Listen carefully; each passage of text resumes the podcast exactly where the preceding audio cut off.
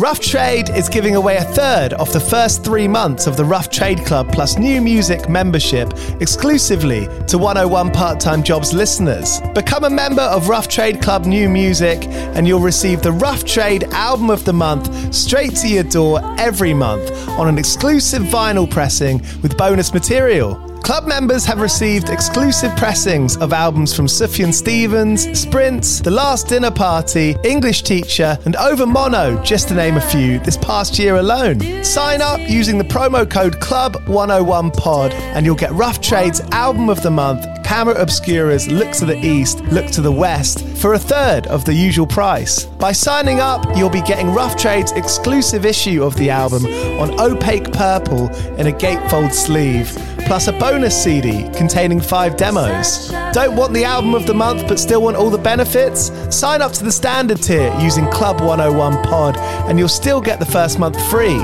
You'll also get free shipping on all orders, 10% off at the bar and on secondhand vinyl in store, and exclusive access to sold out Rough Trade events. So don't hang around. Head to roughtrade.com slash club and sign up with the code CLUB101POD. That's Club101POD and claim money off Rough Trade's Album of the Month today. This offer is for UK residents only.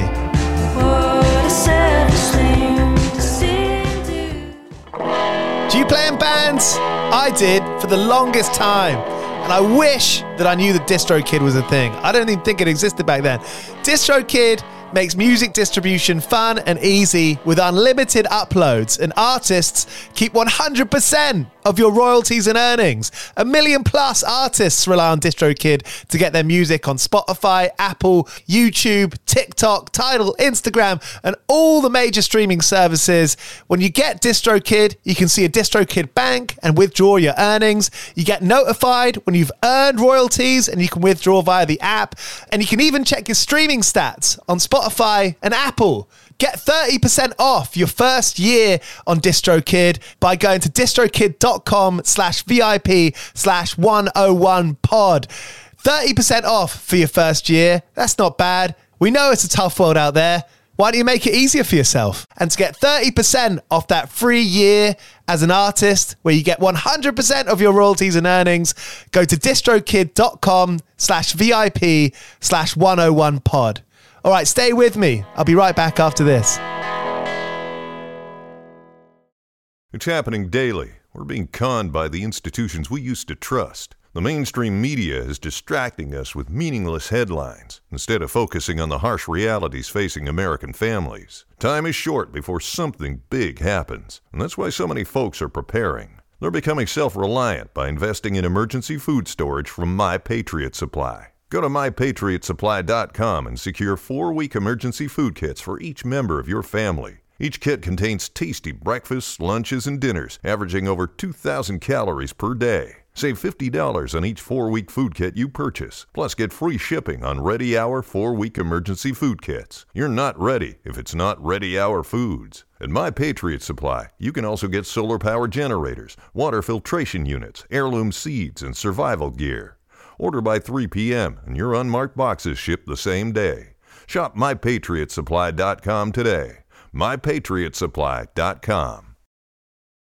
Hey guys, it is Ryan. I'm not sure if you know this about me, but I'm a bit of a fun fanatic when I can. I like to work, but I like fun too. It's a thing. And now the truth is out there. I can tell you about my favorite place to have fun Chumba Casino. They have hundreds of social casino style games to choose from, with new games released each week. You can play for free anytime, anywhere and each day brings a new chance to collect daily bonuses. So join me in the fun. Sign up now at ChumbaCasino.com. No purchase necessary. VGW. Void were prohibited by law. See terms and conditions. 18 plus.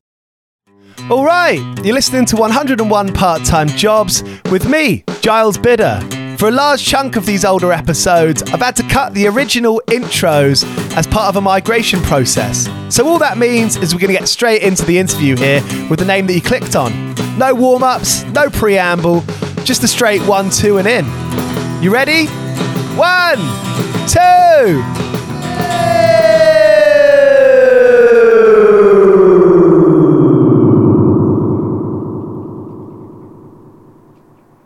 I think that's like a common thread, and kind of also kind of one of the one of the sort of outside periphery reasons why I wanted to do this podcast is because I think uh, how could you have a job and consistently lie to your boss about how you're not going away until you go away? Oh, mate, yeah, yeah, yeah.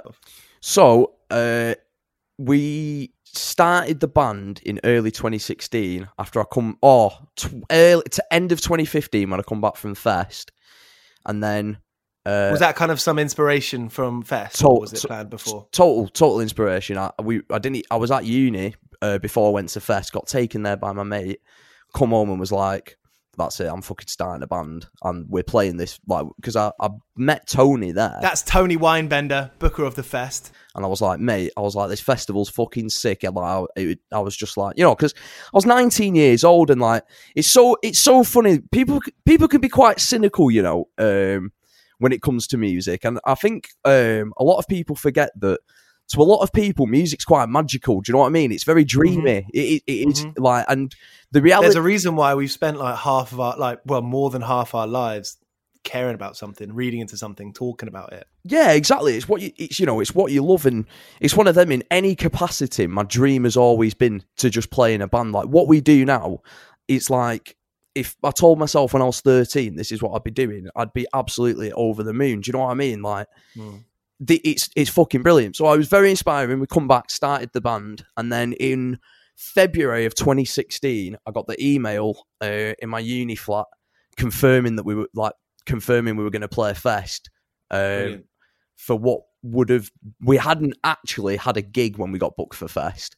I don't think. I think we might have done one. We might have done one like pay to play indie gig, but we it fest ended up being our ninth one. When I got that email, uh, I was like, "That's it." I was like, "I'm like 19. I'm at uni, like playing a band.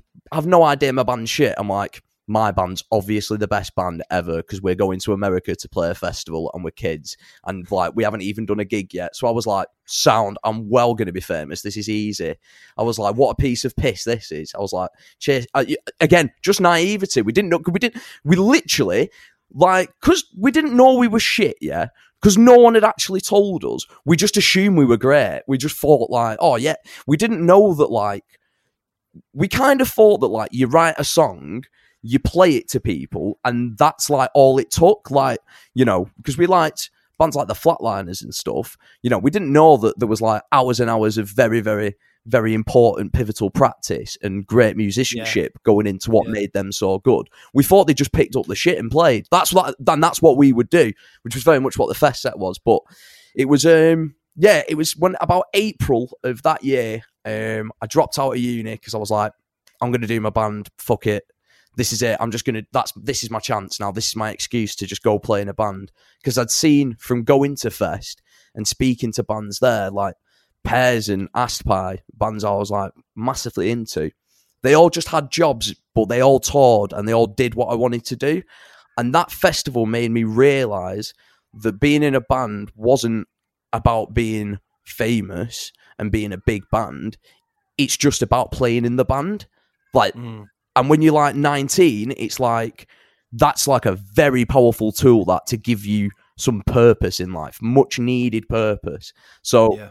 I was like, okay, what do I need to do? I need to get a job. And that's when it all started. And it was May of 2016. I started working at uh, a skateboarding themed bar in the northern quarter of Manchester called Cane and Grain. It was an absolute party bar. It was ridiculous. It's uh, it was it was my favourite bar in Manchester, which it tends to be the case when you work somewhere. To be fair, it's the first time I'd ever worked in a bar, and it was the first time I'd ever been exposed really to the Manchester bar scene and stuff like that. You know, it was a very because I where I went to uni, uh, I went to uni in Bangor in North Wales, and it wasn't it was a very small city, and it wasn't like Manchester at all. It didn't have bars; it had pubs and one shit nightclub. Like really, really weird place to go to uni. I don't know why I left Manchester. You grew up in Manchester. Yeah, I grew up. I was born in Salford, and then I grew. I spent like my teenage years up in like North Berry. Rather embarrassingly, I I was at that age where you kind of you don't you don't realize how irrelevant everything around you is and how much everything's going to change. So I thought that like if I went to uni in Manchester, it wouldn't be enough of a change, and I'd still see all the same people from the sort of small town where I'd spend my teenage years. I didn't want to do that. Mm. But really, if I'd gone to Manchester, I definitely wouldn't have seen anybody at all. But I thought, yeah, I need to go somewhere else. So I went there. Plus, as well, they were like the only uni that would have me. I really, really was underqualified to go to uni. It was quite funny. So, so you're working in this bar in Manchester. Did you did you sort of find yourself? Did that fit into the way you were living at the time? No, it was like so. At the time, I'd moved in with my grandma because she lived nearest to Manchester, and my mum and her husband, my dad had moved to uh, moved to Cornwall. So I'm like, right, okay, let's you know, th- it's going to be exciting. This it's going to be fine working in a bar. What it was was, um, like the the most outrageously intense thing ever to happen to me in my life. I was so unprepared for it all. In what sense? So basically, right. So the bar I worked at was like.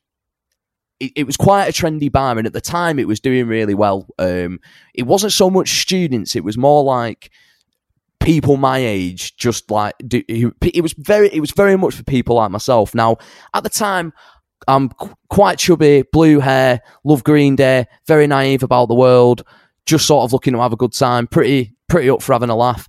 I was very intimidated by everybody. I've started to realise I was too anxious maybe for bar work. I always had a thing when I was working the bar. I'm quite I'm a bit of an anxious person, right? And if there's one thing you don't want to be doing in that state, it's trying to pick up piss people's glasses when they're all fucking massive moshes or like I don't know, they were just like everyone when you're like 19, it's kind of like when you're in year seven. When you're like 19 and you and you start like working in a bar and all the people you're serving are like full blown adults and you still feel like a child.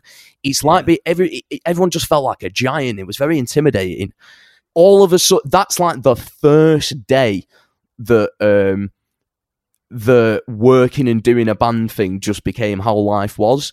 It was like it was so bizarre because every single shift from that point on for a good few weeks was just effectively partying yeah?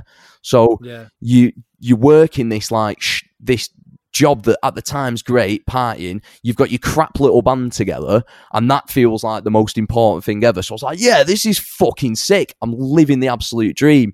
It was great for about six months and then i started going insane. For me it was great until like we started wanting to play and go to gigs. Um, one of the things about the DIY scene, especially when you're starting, is that people want you to go to gigs as well as playing them.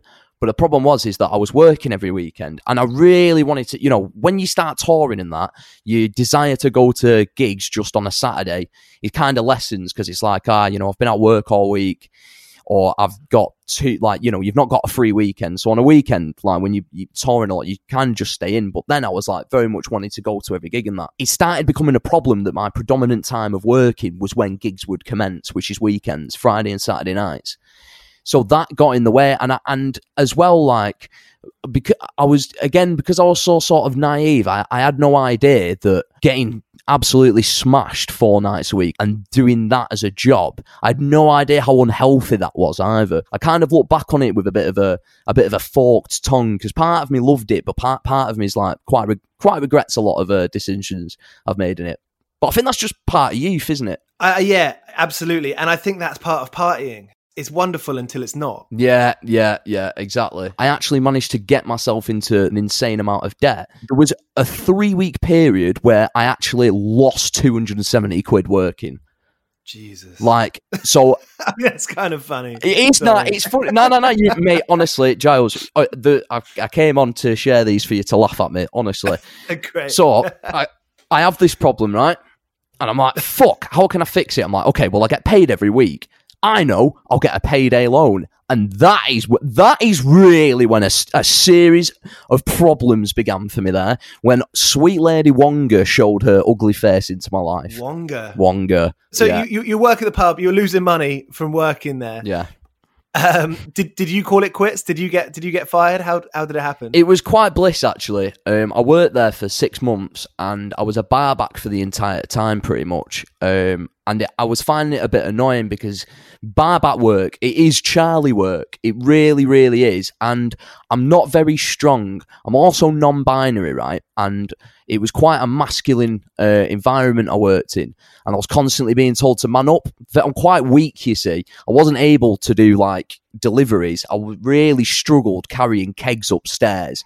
Like I physically didn't have the strength for it and I can't. And I would get given a lot of uh, a lot of uh, masculine based slack for it, uh, which isn't uh, like which isn't something that uh, you, I hold you hold against people because people don't know, and that's just how people are. But for me personally, that was obviously a bit challenging. But obviously, I don't hold it against them. It was just not where I wanted to work. How did you find dealing with that? I mean, like, what were your what kind of mechanisms did you use, sort of internally and externally? Well, when I first I started questioning uh, my like gender and sexuality when I was about 15 and I always despite the fact that like I you know I I was I was brought up in an environment where that was very that wouldn't have been an issue. Like wouldn't have been an issue with my mum or anything. My granddad was gay. Like we would have been my grandma started pride she started Pride uh, Parade in Manchester. So I would really, yeah, yeah, yeah. Back when it was Amazing. Mardi Gras. What, what's her name? Uh, Dot Shufflebottom.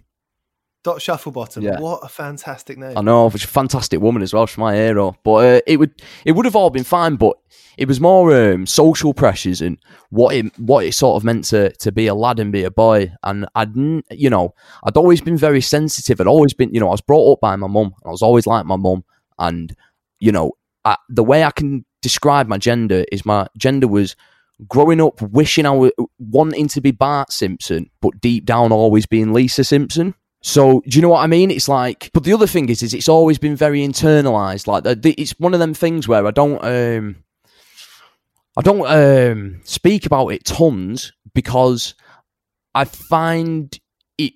I find it's one of those things where, like, you, you, if if I started uh, getting too upset over pro this is just me personally for everybody mm. it's different that's one thing that everyone has to remember but for me personally i always find stuff like pronouns is you're just going to end up reminding people forever do you know what i mean and the other thing is as well is that um is is that because of society i i'm I, it's easy to just call me quite laddie. Do you know what I mean? That's uh, it, but I find that quite upsetting because we're Aerial Salad are very much not lads at all. I, I think it's funny that like being loud and boisterous is immediately associated loud, boisterous, and you know, like confident and just shouty is immediately associated with masculinity. Uh, and being a man when it definitely shouldn't be. I think that's years of patriarchal sexism, uh, sort of pushing women to be quiet. That seems that. So to me, that's wrong. But yeah, for me personally, it's so irrelevant to anyone else because it's like an in, it's like an internal thing. I just think, I just think, I don't know. I just feel like surely we're past the point of surely we're past the point of gender now in 2020. Surely, surely we're past masculinity. Because I just, I just don't get how people can't see, just can't see through it. Like, there's so many behaviors that you see in men. There's so many negative behaviors that you see in men, and you can just directly pinpoint it to the way that they've been brought up to be a man because of this this definition of what it means to be a man. That hunter killer, like it's like like example, like a mate of mine, uh, his his girlfriend was chatting to somebody on the internet, and it was pissing him off. And I'm like, why is it pissing you off? And he's like, he's like, oh, because she's chatting to someone else. I'm like, the only reason it's pissing you off is because you think it, you think it should piss you off. There's no reason this should be. You just society's made you think that that's a bad thing. That you need to protect her and stuff like that. It's not. It's not. That's not the case. It's fine. Like you, you, you know, you can have a bit of trust in your partner. Can chat to people. That's that's obviously fine. And it's like those behaviours root back to or I think uh, can be very easily laid back to men being taught up that they've got to, you know, pr- protect their family. You know, you've got to, you've got to really be there and you've got to, uh, what is it, support and provide for your family. Do you know what I mean? And protect mm-hmm. people. It's like, nah, it's like, you, nah, you don't. You just need to be a fucking decent person. do you know what I mean? The movies that the movies that we've seen and, and those characters in that, and also like the music that we listen to, and you know, I, I'm I'm still trying to figure out whether Blink 182 can be prob- like quite problematic because of all those lyrics about girls and trying to get laid and this is the dude bro that I need to be to try and get laid and try and get someone to strip on webcam for me. Yeah, yeah, it's yeah, very much so, very much so, very much so. We shouldn't be ashamed of having this discourse about being confused. You know, everything on its merit should be taken seriously for what it is. Like nothing's 100% a joke. Do you know what I mean? Yeah, yeah. I don't think it is a compl- I think it's made into a complicated subject because people get arsy very quickly, and people people don't. It's. I think, um, especially on the internet, where you've got an immediate opinion, Mm. the world's forgotten that opinions are opinions, and that like to a Yeah. degree. Not Tommy Robinson, not his opinion, because that's just hair, but a genuine opinion. So, say you don't like a band I like, that kind of opinion, yeah? Those are actually great. People's opinions are great, and having different opinions is very interesting. That's how you get a good conversation out of someone normally. That's where, like, the funny is, you know, when you have like a jokey argument about something, we all love that. Um, and I feel like with issues like it's interesting that when, when it comes to like lyrics being prob- problematic, I know what you mean because obviously I listen to like I've got a Descendents tattoo, so Some of those lyrics can be a bit creepy. yeah, mate, uh, mate. Like I got there's very very in, it's mate, it's a maximum incel music, but fortunately, fortunately, I'm very lucky that I can retrospectively look at that and go, oh no, that is massive incel music, and I can also That's what so that's what music, sorry? it's it, it's very incel, isn't it? Incel. Yeah. I don't know that word. Do you not? Let me get. Hang on. I've got my computer to hand. Let me get you an Urban Dictionary. Let's get an Urban Dictionary going, so I don't paraphrase. Right. Okay. The term involuntary celibate, shortened to incel, refers to self identifying members of an online subculture based around the inability to find romantic or a sexual partner despite desiring one, a state they describe as inceldom. So basically, what incels are is incels tend to be blokes that can't get laid and don't have a girlfriend that want one and think it's women's fault, but actually it's their fault because they're. But it's the it's the woman's fault that no one loves them. They're those people, and that's ve- Right. and that's very much what the lyrics in Milo Goes to College are very like. It's like, oh, you don't love me. That's your problem. It's actually Yeah. not Milo, funnily enough. It's Yeah, actually not. But again, it's like, you know, when you're 19, it's like you, it's like, you know, you are going to, you, you are going to, it's like you will listen to stuff like that and have a nice little cry. But then part of becoming an adult is, you know, being a bit sort of embarrassed about stuff like that. If you think there's a slither of a chance you can maybe help shed some wisdom on someone acting like a complete if if you can think that you might be able to help that person change, you should try and help that person see the wider spectrum. You know, Alex Alex Wonk was a, a pivotal person in my life because I met I met him when I was nineteen, and he he took me on tour, which is how I actually left that job. When we'll eventually get back onto it, but um, he and Alex was um, other than my mother, he was Alex was the first male feminist I ever met, and I thought I understood and respected women, but I just didn't. I just didn't uh, from the things Alex like the way Alex would talk about uh, women and stuff. I remember being in the front of the van and we were talking about the red light district in Holland, and I was saying I was like, oh yeah, it's kind of weird how they just stood there in windows and that. And then Alex, uh, he had a massive go at me, and he was like, he's like, you do not insult women in the sex industry. It was like, they are women. It was like, these pe- the, like these people are making money using their bodies and using their power over weak, pathetic men. He was like, that's fucking amazing. He was like, that's a brilliant. And it's like, oh yeah, it is. But I find a lot of these things that you're expected to just know, they're not think so like reading, writing, counting. You're expected to know those things. You taught them in school, yeah you're not taught about social issues and you're not taught about any of this stuff because people don't have these conversations with you at all.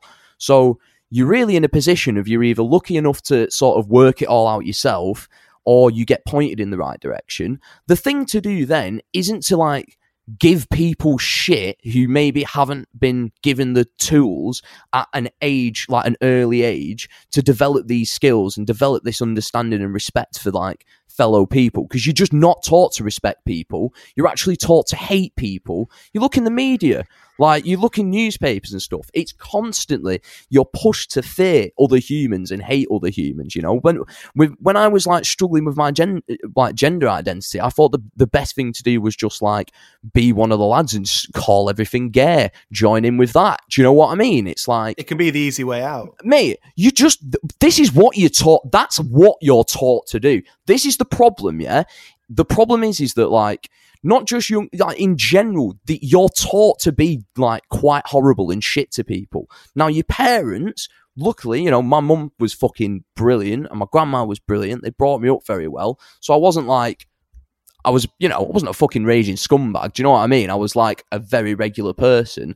But you need that outside influence, and like, I don't think it's I don't think the right thing to do is to net if it's something you know where somebody's maybe made a bit of a, fo- a foible you know someone's perhaps been a bit ignorant i don't think the best thing to do is attack them i think the best thing to do is have a chat with them do you know what i mean who doesn't want to make the world better Very well said. I think something that I see still all around me with, you know, people who are into the same subcultures as as myself. It's a very masculine thing to think that you can't raise your hand and say, "Look, I don't understand. Could someone tell me this?" rather than just kind of nod along and be like, "Yeah, obviously, obviously." You know, things aren't obvious. no they're not You should be able to you should be able to say, "Wait, I don't really understand. C- could you just give me a few more minutes, you know, explain to me?" You know, or or say that you don't know. I don't know. That sometimes that can be the best thing you can say and quite often the only thing you can say, "I don't know. I need to I need to inform myself." I very, very rarely talk about stuff like this um, because you, I don't, you don't want to, you don't want to upset anybody. You don't want to, because again, like you know, it's a, it is a difficult subject. But I think the the the general sort of consensus is is that uh, the the world we live in at the moment is a world that is progressing, and it's progressing at a fast rate, and it's progressing at a fast rate because people are demanding social justice. People are demanding justice for themselves, and that's fantastic, and that's fucking brilliant. And if you are part of that, and if you understand that, and if you are understanding where people are coming from, then the best thing you can do is just try and fucking pass that on to people. You know, you don't have to. Uh, It's like it's like Mike in our band. Like Mi- Mike's a couple years younger than me, and like all of his mates were very laddie and stuff like that. And I had this, you know, when I, I was nineteen, I'd had this relationship with Alex, and I was starting to, and as well, you know, I'd been listening to a lot, like, gotten really into a lot of different bands and stuff like that, and I'd really started to have this change and this change in my attitude towards myself and my own identity, and my and all, all the things. So everything just started to not make it wasn't instant. It was just the beginning of things making sense, and I was able to sort of pass that on to Mike. Like if Mike was being like Mike, Mike would like sometimes peacock and that, and I'd just be like, "Are you all right? Like, why are you, why are you doing this?" And I remember one day in the car, he was just, we just had a little sob. He was like, "Oh, I've not been feeling myself. I've just been feeling a bit down and that." And then we had a big chat, and then ever since that day, me and Mike have just been able to chat to each other about literally anything. We call it breaking the conditioning. Me and Mike, we've like broken the conditioning to what society deems uh, a quote unquote male friendship needs to be, and to what society dictates that we need to be doing. We, we've it's we've got we are uh, we've been watching a lot of conspiracy stuff, so breaking the conditioning is very very much in there. We re- Good language. yeah yeah yeah You just mentioned about how Alex took you on tour, Wonk Unit took you on tour, Yeah. and that that that ended your stint at the bar. Alex, uh, bef- just when he started uh, looking after us, was like, "Let me take you on tour doing merch," and it was right. It was like the it was like December the maybe seventh to the fourteenth, so right round a very busy time for the bar, and it was really starting to kill me. Like working there, I was really not enjoying it, and I but I I, I felt like I would enjoy it more if I was a bartender. So I was kind of like, "Look, can you make me a bartender?" And the manager said, "I, I can't until after Christmas." And then I said, I've got this, I've been asked to go on this tour. And I gave him, only gave him a week notice because that's all I was given. I was like, you know, I really want to go on it. He was like, I can't give you the time off. What annoyed me was he was like, there's only going to be, you know, I only had to work two shifts. It was one weekend. I was like, oh, you know, can I not just have it off? He couldn't give it me. So I was just like, all right, okay. Well, I'm just going to leave this job then. I'll just quit. And that was the the first of many times where a job had been quit to go on tour and it was yeah best decision i ever made i've I'm quite lucky. I don't want to jinx it, but I've I've never found it hard to get a. I've been really lucky that I've had minimal time where I've found it hard to get a job. I've I've been so lucky where stuff's just come, but getting hours in bars is a is a different matter. Like they'd hire a load of people, but you know, you, you really would be looking at only working weekends. If you were lucky, you'd get like a Thursday and a Wednesday thrown in. But uh, Getting paid what? Seven pound fifty an hour? nah, mate, six pounds twenty it was at the time.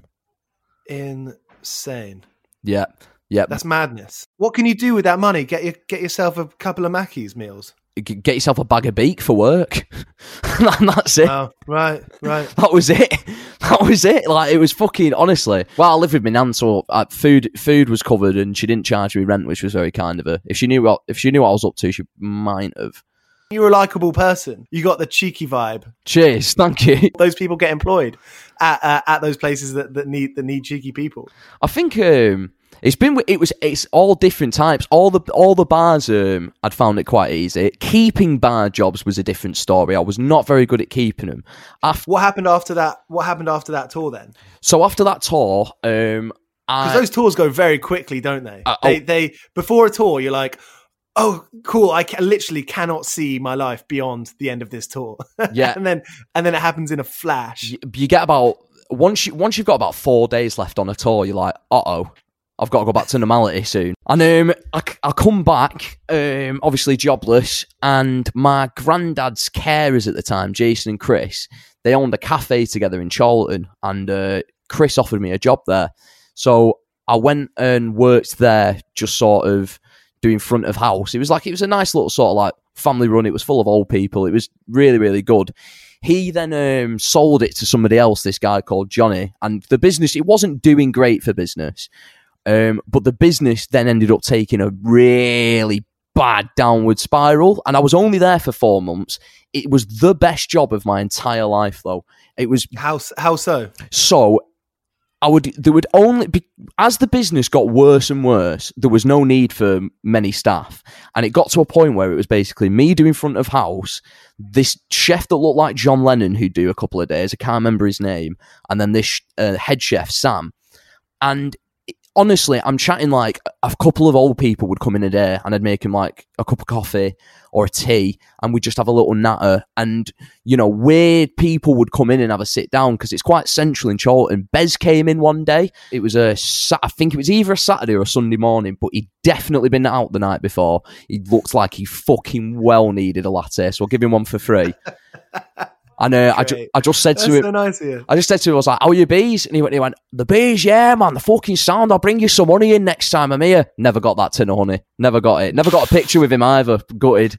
So after finishing at the cafe, I worked in a couple of more pubs. Um, and after getting sacked from a JW Lees pub, can I tell you this story? Because it's quite funny. Please. So I worked in a, a shit JW Lees pub in Salford called the Bluebell, and it was Salford out of its fucking head. It was in Monton, which had been fairly gentrified. It was a shitly run pub, and it was at, like you would never think to go there. You wouldn't. You wouldn't bring you like you wouldn't bring your worst enemy there because it'd be a waste of your time. It's just it was just shit. And um, I was like, I was the only person there. I, my mum said she was like, you know, Jay, you, you're not the uh, brightest academically. When you get jobs, just graft, just work your hardest, just be a fucking John and just do it. She was like, because you'll something good might come if you work hard. She went, if you, if you don't work hard, nothing good will come. So I always grafted at work, right? And it fucking pissed me off in this bar because I was the only one who, who I felt like I was the only one who did anything. Now it came up to this bank holiday weekend. Um, it was like it was it was just coming up towards 420, and I'm like, all right, got the bank holiday off, to be really good. Just to get high with my mates. It's to be sound. I get called in to do a double shift on the Sunday, and I'm like, right, okay, sound. And I said to my manager, Marie, I was like, I'll do it. I went, but I'm going to come into work high.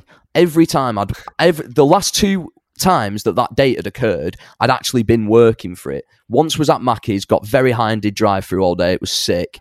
And uh, can't remember what the other one was. because I was so high. Um, but I was like, I'm gonna come, I'm gonna come in high. high. Is that all right? And she was basically just like, yeah, that's sound. So I was like, oh yeah, safe, gotten away with it. So in the morning, go to work, have a massive joint, really, really high, sort of semi taking the piss a bit. Get there, bit quiet in eh, you know early morning. No one's really at the pub yet. Two hours of doing nothing. I say to my manager. Now I will point out it wasn't the manager who'd asked me to do the shift. It was someone else. Anne-Marie hadn't come in yet. Say to my manager, "Can I go outside for a smoke?" And she's like, "She's like, yeah, sound." And my manager knew I was. The other manager knew I was high. Hmm. Go outside, and when you're high and you're young, and even when you're high and you're a bit older, you do, you, you your inhibitions are lowered slightly, and you sort of forget that smoking weed's a big deal. Like when you're do because I, I tend not to smoke weed when I work because it's just on it, I find it unhealthy. Uh, but when you're doing like very normal things when you're high, it makes you forget that you're high and that being high is bad and wrong and frowned upon. Really makes you forget that. So I'm just like, oh, I'll go for a smoke. I'll obviously have a joint. Now, we had a beer garden in the front, and in the back, we just had like a little area you could have a fag in. So I've gone out and rolled a joint, and upstairs was one of the women from JW Lees like head office who was auditing our bar because of how poorly it had been run. I'm outside having a joint. Obviously, the smell of my joint is just going into the entire pub, right? Yeah. And I'm out there just smoking away. She comes outside, this woman, opens the back door, and she looks at me, and it was like being transported back to high school. It was like my vision went blurry, apart from her, who was in perfect clear focus. And she goes, What are you doing? And I just, I look at my joint, I look at her, I look back, and then I, I just go, Oh my fucking god! I'm. Are, are you going to sack me? And she went, "Yeah, you need to leave the premises immediately." On calling the police, she's like, "You need to leave now." And because I'm a bit of a fucking jobs with, I'm like, "Do you not still want me to do the double shift?" She's like, "No, you need to go now." So I'm like, "All right, okay, shit." So I go downstairs, get my bag, start walking home, and as I'm sort of bobbing away home, listening to Electric Avenue, I'm like, "Wait a minute." What the fuck just happened? Why the fuck did I do that? I was like, why the fuck did I do that? I was like, why did I do that? I had holiday pay I needed to get, which I wouldn't get because I'd been sacked. And also, I could have done with working there for a couple more weeks. I, I just couldn't believe I'd done it. And I'm walking home and I'm like, what the fuck am I going to tell my nan?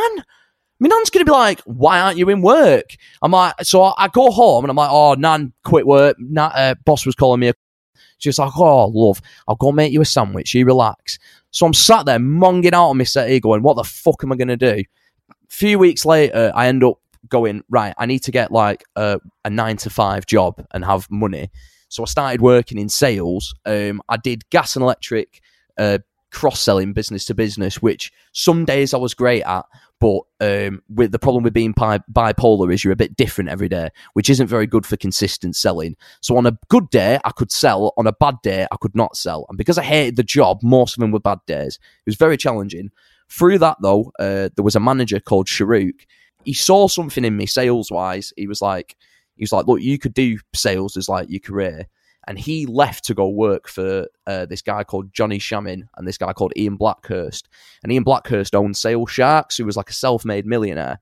And they were setting up a new sales firm. Now, uh, when I got offered the job, we got offered uh, 23, yeah, 23 grand a year starting salary. I was earning 14 grand a year prior. And that was without commission. And uh, the way the commission structure was set up, in our first month, in my first month there, my first paycheck, I got like well over two and a half grand. I just couldn't believe it. Um, and, and this company, it was settling a. It, unfortunately, it was funeral plans, so it wasn't very. It wasn't very happy. And um, it was a brand new like pitch and everything. So I was there when the script was made. And this guy Johnny, right? I've never met anybody like him. He was like, he was like, uh, he was like fucking Norman Bates. Like he- was he was a shark. Do you know what I mean? He was a, like a sales shark. This guy. He he made the script, and when he went on the phone, he came out with a deal. It was ridiculous, and I learned so much working for him. The problem we had is that people didn't want to fucking pay for their own funeral, and it was a very very hard sell. And the first month, I don't know why, we sold loads. The second month, we sold less, and the third month the business like we were not doing what we needed to do and it became a stressful environment. I was working from 8 o'clock up at 6 8 until 7 p.m uh, monday to friday. Friday we would finish at 3 but that got scrapped when we didn't put deals on. So i was working like so many hours and all this time as well trying to play in the band yeah there was one gig that we always talk about if anyone's like you know, you get asked in interviews, have you got any like horrible gig memories? We once played at, um, do you know Paper Dress Vintage in Hackney? Yeah, yeah, know it well, yeah. Yeah, yeah, yeah. Not the place Roach era aerial salad should really be playing. Um, we got asked to do like it. We've always we've mo- recently we've been asked to do more, but we always used to get asked to do very few, but the odd indie gig here and there. And we were always very welcome to do those. We always thought they, they were always quite a bit different, you know, a bit. Ex- they were always shit and pay to plays, but like you know, it was like, oh okay, yeah, let's go be mainstream for a day. This is exciting. Um, but we went, we drove af- right after I finished work. I managed to finish work at five, much to the dismay of my manager. Drove all the way down, played in front of six people. Um, people were like, ironically, mosh pitting to take the piss out of us. Everybody there was dressed like Noel Fielding, and there was like me in a fucking, oh god, what would I have been wearing at the time?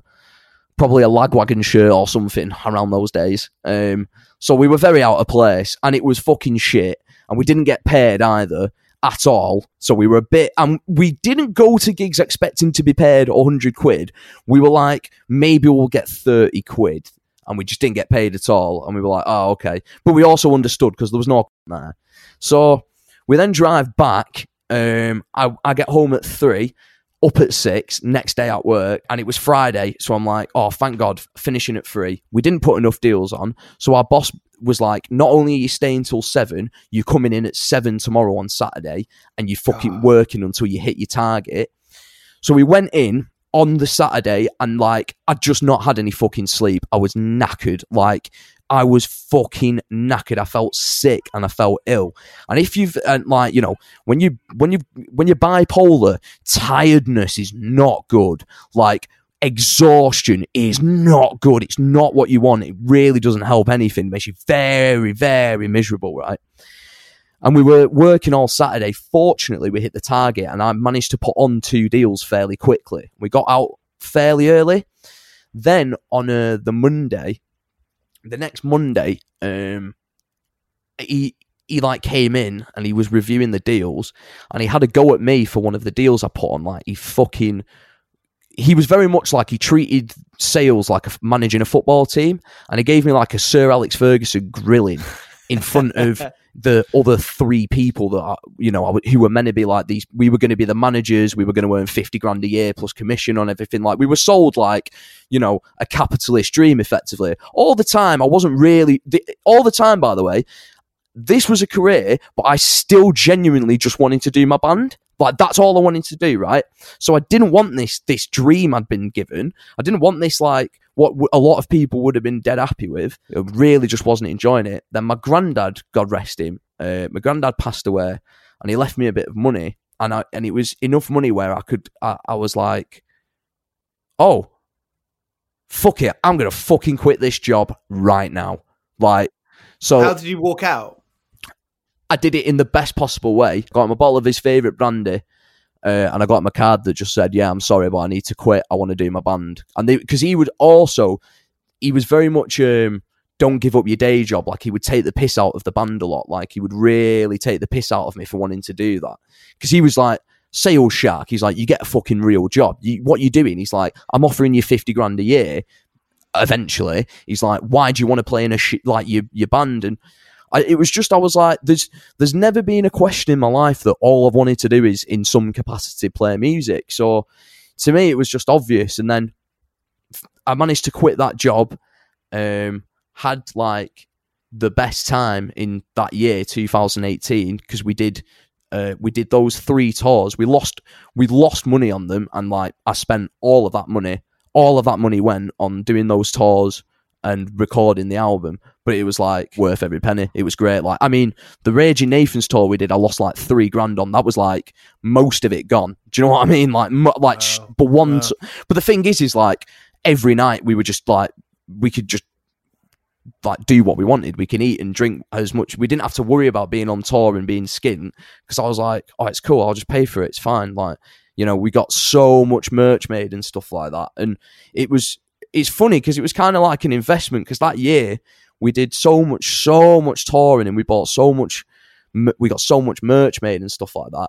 We did, so we were so active because we could afford to be. Then uh, last year where we didn't tour and we sort of like ran out of money and that like that we had to spend on doing the album it was quite good because i think we we we done enough like activity where people were kind of like you know waiting to see us next it wasn't like we needed to go play it was like oh we can wait because people will be excited to see us Jamie, there are some wonderful stories in there, and I reckon I can edit something together wonderfully. And also, I think we're going to have to do a second episode at some point. Cheers. No, no worries. I'm sorry for um, I'm sorry for babbling on. It was very nice. I'm going to learn a lot from this interview when I interview people. Actually, what what pronouns do you want me to use? You can use whatever. We've had it with all the album. It's like I've been getting called man for 24 years. They suits me very well. Thanks. Sweet. Thank you so much. It's been awesome, mate. Thank you so much. Go back to the dole queue. Please don't tell Pete from the pub because he'll judge me, but I don't mind. I've been paying my taxes on time. I'm not central, not essential. I've never worked for the NHS. Yeah, I've clapped hands and I beat pants. Put away kitchen utensils now. Don't let your P45 give you chills because we need jobs. We need 101 part time jobs.